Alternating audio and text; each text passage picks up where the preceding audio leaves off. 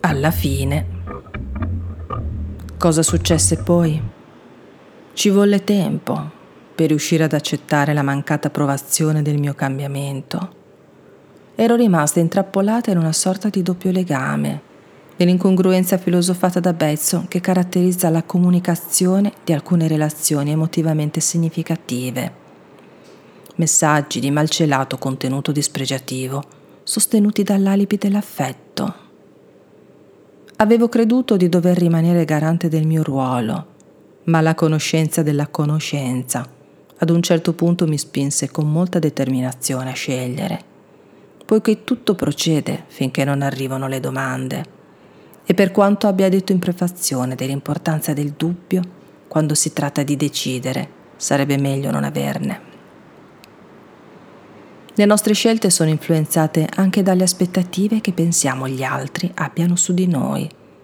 Ed è reale il rischio di finire come il protagonista di quel film che nell'intento di farsi notare decide di non partecipare alla festa. Alla fine io alla festa ci sono andata e mi sono anche divertita, per quanto consapevole che esistano rapporti relazionali per ognuno imprescindibili. Ancor più importante è sapere di poter salutare e andarsene. Lasciare non basta, occorre dirigersi verso qualcosa. L'ascolto di sé permette di avere un quadro molto dettagliato della situazione ed un più approfondito ascolto di sé rende manifesta la direzione desiderata. Un desiderio che rappresenta il bisogno e lo rende attraente, motiva il progetto, esalta gli effetti auspicati, esorta all'azione. Questo è ciò che intendo per cambiamento il riconoscimento di un'organizzazione migliore possibile.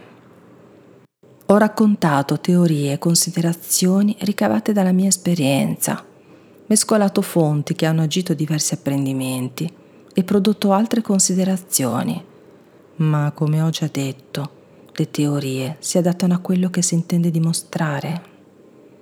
Per questo amo l'ipnosi, manifestazione concreta del pensiero dimostrazione pratica dell'intenzione, sa esprimere la nostra impegnativa originalità. La trance si modella con la materia presente al momento, assecondando intuizioni, tenendo presente una richiesta di partenza o godendosi semplicemente l'esplorazione, attraverso stati mentali che ci portino oltre la realtà immediatamente circostante un desiderio di trascendenza che ci aiuti a guardare più lontano, a pensare di poterci spingere al di là dei limiti che crediamo di avere.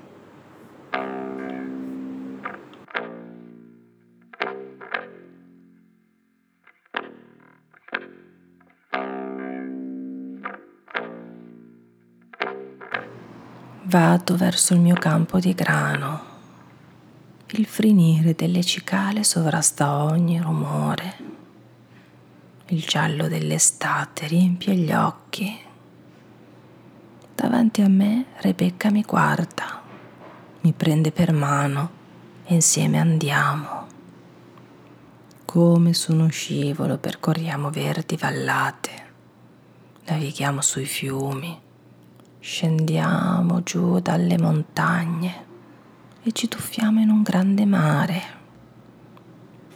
So che da quel mare potrò prendere, a quel mare vorrei dare. Allungo una mano e un'onda si crea, si espande fino a confondersi con un'altra onda, un'altra mano, un nuovo ampio unico movimento. L'onda diventa pensiero lo lascio navigare perché possa incontrarne altri. Diventa disponibilità. La faccio galleggiare affinché chi vuole la possa prendere. Diventa luce che illumina questa grande rete, che crea questa grande mente che protegge e stimola, propone dà, riconosce e prende. rimango nella mente mentre torno al mio corpo, all'ambiente concreto e fisico nel quale respiro, vedo e vivo, oltre lo spazio immediatamente circostante, tra cervello, cuore e ombelico.